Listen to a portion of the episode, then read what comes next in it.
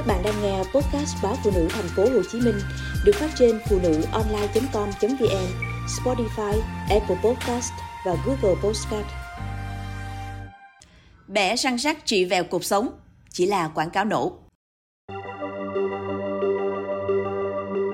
Con vẹo cột sống 60 độ, đi đứng không vững nhưng không cần phải uống thuốc, tiêm trọc hay phẫu thuật. Chỉ cần một liệu trình có thể trả lại vóc dáng như bình thường. Đó là quảng cáo về phương pháp nắn chỉnh cột sống được một trung tâm thông tin rầm rộ, đặc biệt trong thời gian trẻ đang được nghỉ hè.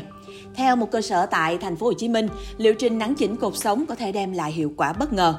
Các bác sĩ ở đây sẽ trị liệu thần kinh cột sống, đưa đốt sống sai lệch về đúng vị trí mà không cần phải can thiệp về thuốc lẫn dao kéo. Hình ảnh bệnh nhân nằm trên giường được bác sĩ dùng tay uống, bẻ tay, lưng, vân vân với các tiếng kêu răng rắc khiến người xem ngạc nhiên, tò mò và bị thu hút. Trên mạng xã hội, không khó để thấy hình ảnh quảng cáo trẻ có cột sống hình chữ S, người chúi thẳng về phía trước, đứng lệch một bên. Nhưng sau khi được sử dụng phương pháp này thì cột sống thẳng như bình thường. Các trung tâm cũng khẳng định trẻ có thể cao thêm từ 5 đến 7 cm, liên tục phải tăng size quần áo nhờ phương pháp 30 này.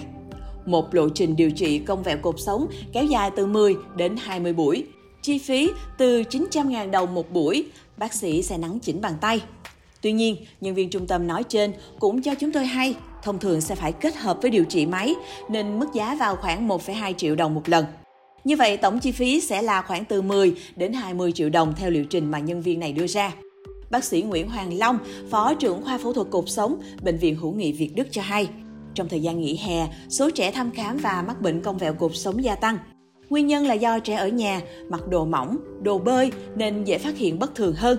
Nhiều trường hợp do con ở nhà buộc tóc cao, cha mẹ dễ quan sát hơn nên phát hiện cơ thể đã lệch, đi chuối về phía trước. Theo bác sĩ Nguyễn Hàng Long, vẹo cột sống được xác định khi đường cong của cột sống từ 10 độ trở lên. Nguyên nhân của vẹo cột sống chỉ từ 20% có căn nguyên, 80% không tìm thấy căn nguyên. Tình trạng cong vẹo cột sống thường được phát hiện ở tuổi dậy thì. Cột sống của trẻ biến dạng rất nhanh vào thời điểm này. Ước tính có từ 2 đến 3% trẻ trong độ tuổi này có thể cong vẹo cột sống. Việc điều trị phụ thuộc vào mức độ cong vẹo cột sống của trẻ.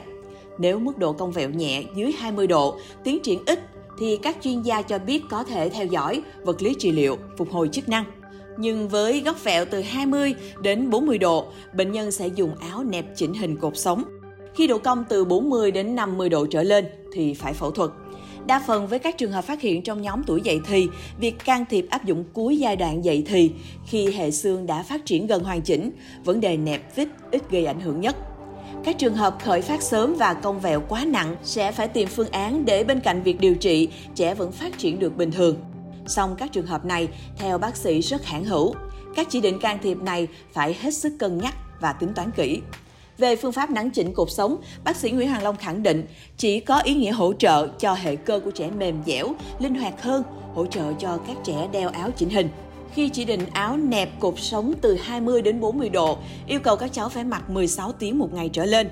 Những phương pháp tác động 1-2 tiếng một ngày không có tác dụng với biến dạng cột sống, vị chuyên gia này nhấn mạnh. Ngay cả với các trường hợp cong vẹo dưới 20 độ, phương pháp nắn chỉnh cột sống cũng chưa có chứng minh nào giúp chữa khỏi bệnh. Ngoài thời gian trị liệu tại cơ sở, trẻ phải liên tục duy trì các bài tập ở nhà. Nếu phát hiện muộn, điều trị không đúng sẽ làm tiến triển đường cong của trẻ. Khi cong vẹo tới 50 độ trở lên, khả năng điều trị không hiệu quả, bắt buộc phải phẫu thuật. Chi phí phẫu thuật cũng cao, trên 100 triệu đồng tùy độ cong vẹo. Vẹo cột sống nặng trên 100 độ sẽ ảnh hưởng tới tim, phổi, làm giảm chất lượng cuộc sống và tuổi thọ. Bác sĩ Nguyễn Hằng Long cảnh báo và khuyên các gia đình có con trong độ tuổi dậy thì tăng cường quan sát trẻ. Nếu thấy bất cứ biểu hiện bất thường, cơ thể không cân xứng, nên nhanh chóng đưa con tới cơ sở y tế để kiểm tra.